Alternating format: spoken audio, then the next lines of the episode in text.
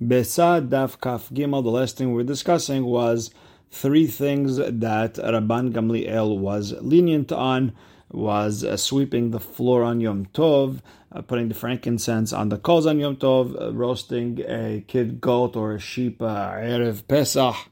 As a Zechel Korban Pesach, Hakamim were osir on all three.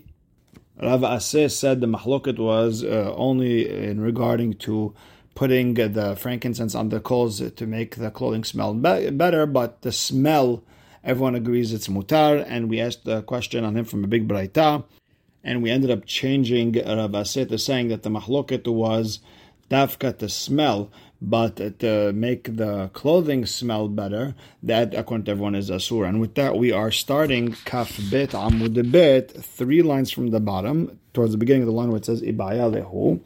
The Gemara asks the question, Mahu le'ashen. Are we allowed to put spices on top of coal, make the smoke come up, put uh, fruits on top of the the grate, let's say, and have the smoke give a nice flavor to the to the fruits?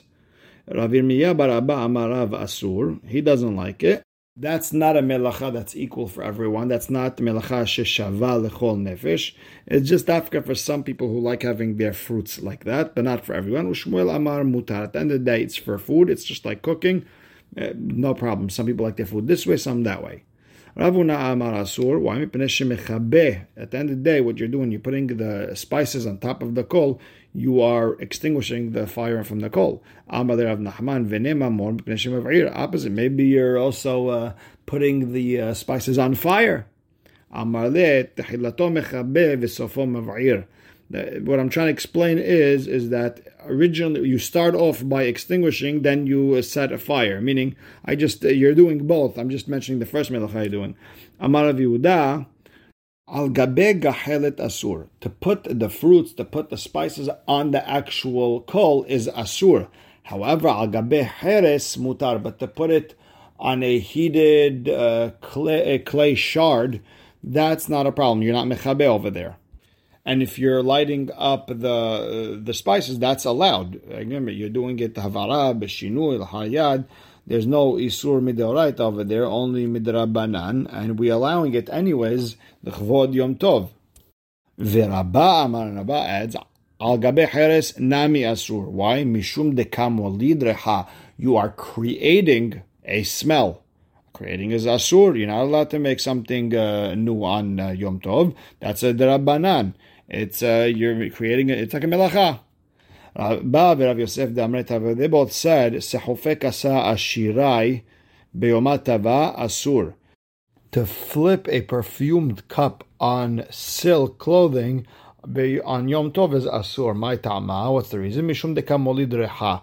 Because you're creating a new scent in this cloth. Umay shana mi meriach bo why are you allowed to take uh, spices, press it between your fingers to get the smell out, or break wood chips to get the smell out? Uh, why is that allowed? You're creating a smell also. So the Gemara explains, there, the smell is always there. And by breaking it, by rubbing it, you're making the smell just uh, stronger. It's not creating something new. But when you take that uh, perfumed cup and you flip it over on the clothing, how you're creating a smell, a scent in this uh, clothing. And Rabba Amar al gabe nami mutar. You're allowed to put fruit on top of a coal because even though you're giving it a, scent, even though you might be shutting it off, it's just like uh, midi dehava bisra It's like putting meat on top of the coal. Uh, you're helping it get cooked. You're helping it get better. Same thing over here, and he holds the same thing like a besamim. You're allowed to put it on top of coal to, to, in order to make the, the, the fruit smell better. Meaning, if it has to do with uh, benefit for your body, it's mutar. And Darash Rav Geviha mi Bekatil, uh, Rav Geviha from the place called Bekatil, he was Doresh Apitha Beresh Kaluta, uh, by the doorway of Resh Kaluta, Katura Shara, you're allowed to do Katura. So Amale Amemor, my Ketura, what's this Ketura?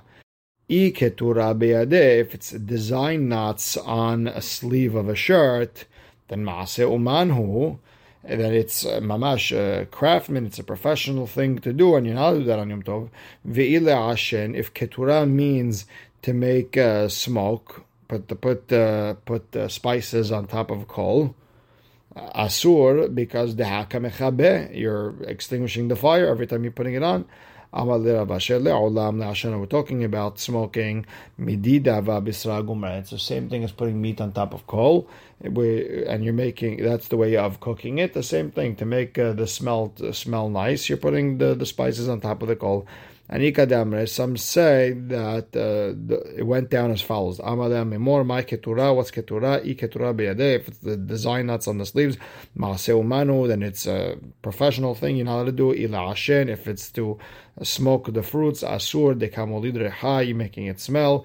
Amar Av Ashe, Ana Amrita Nehale. I said this din Tarav Gaviha, Meshemede Gavra Rabban, in the name of a great man. Amrita Nehale, I said in front of him, Le'olam Le'asher. We're talking about smoking fruits. Midid Hava Bisra Agumra. It's like putting meat on top of coal, which is mutar. Same thing to put the smell on it is also mutar.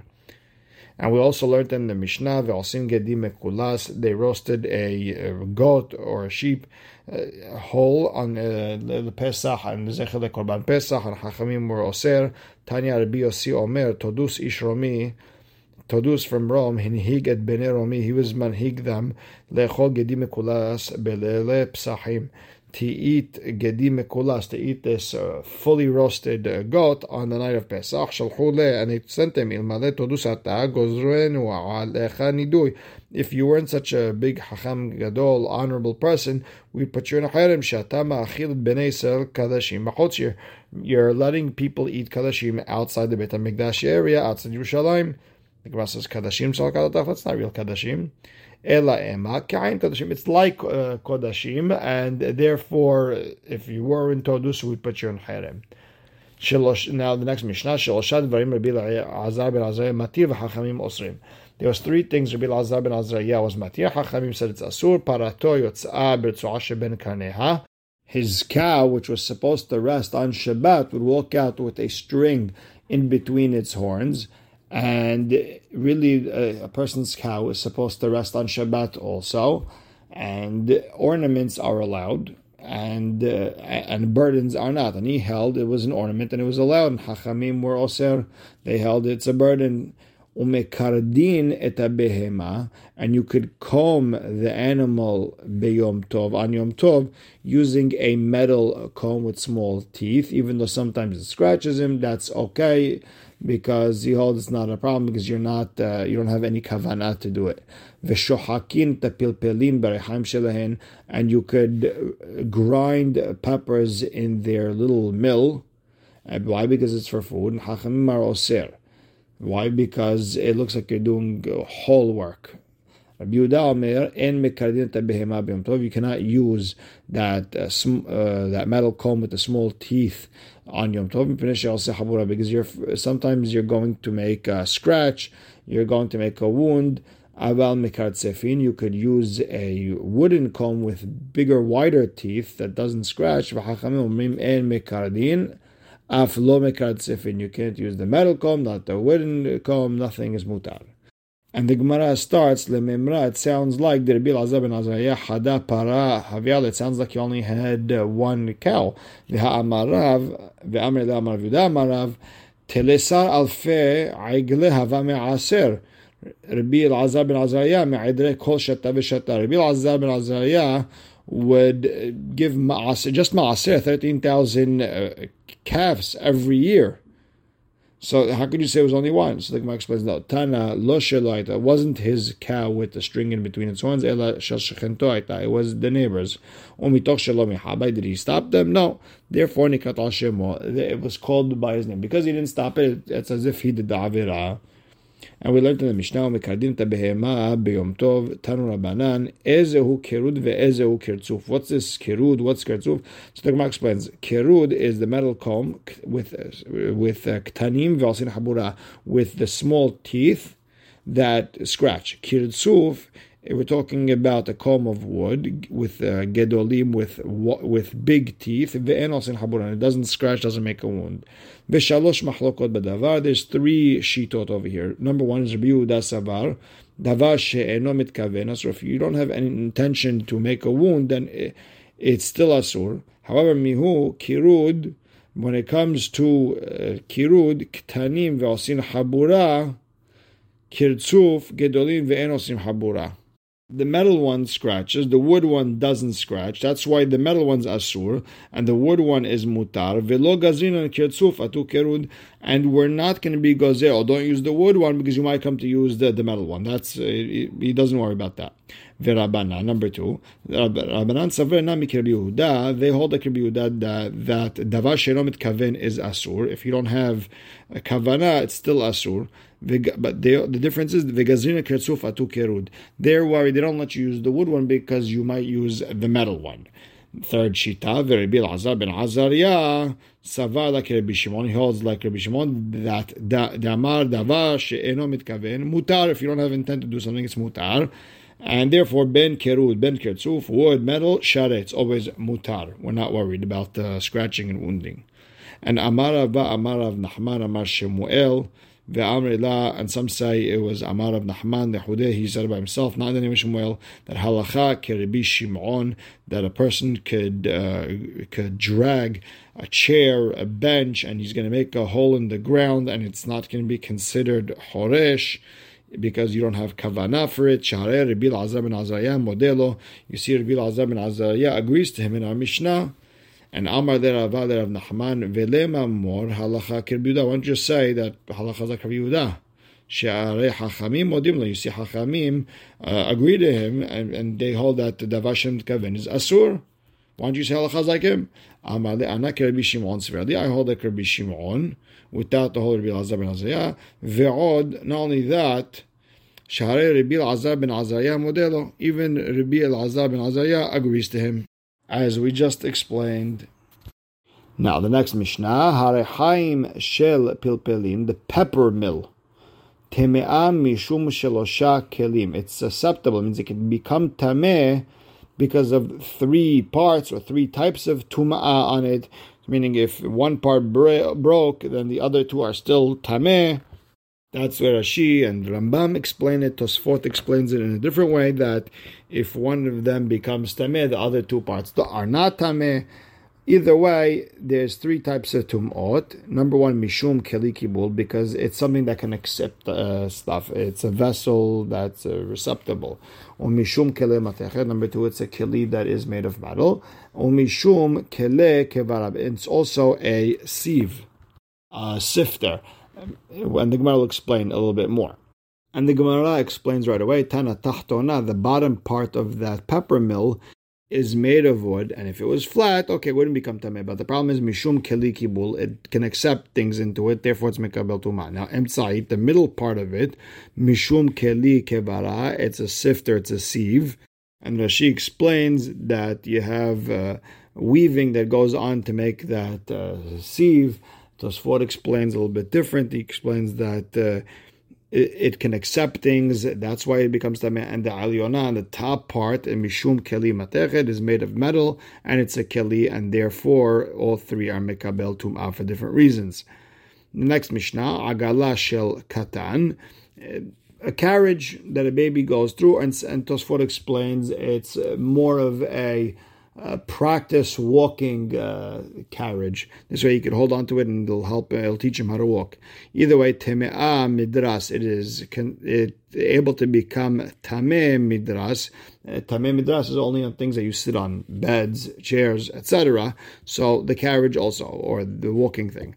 Venitelet Shabbat, and you're allowed to touch and carry it on Shabbat because it's considered keli. Ve'enani gereret ela al gabe and you could only drag it on top of kelim, on top of vessels, on top of clothing, because we're worried if you do it on ground, you're going to be uh, plowing, it's going to go deep into the ground, you're going to dig, it's going to be considered horesh.